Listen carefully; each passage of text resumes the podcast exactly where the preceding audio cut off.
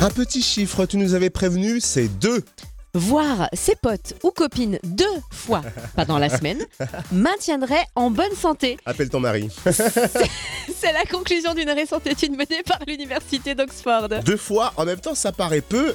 Et pourtant, c'est pas toujours jouable. et On a des emplois du temps un peu serrés. C'est vrai ça. Alors, il faut quand même réfléchir à ceci. L'amitié favorise la résilience et nous empêche de sombrer dans des états anxieux persistants. Et d'après l'étude, elle est encore plus bénéfique lorsqu'on voit ses amis, donc réellement, chair et en os, deux fois par semaine. Ça a un impact significatif sur notre santé physique mais aussi émotionnelle. Où est mon téléphone Faut que j'appelle des potes.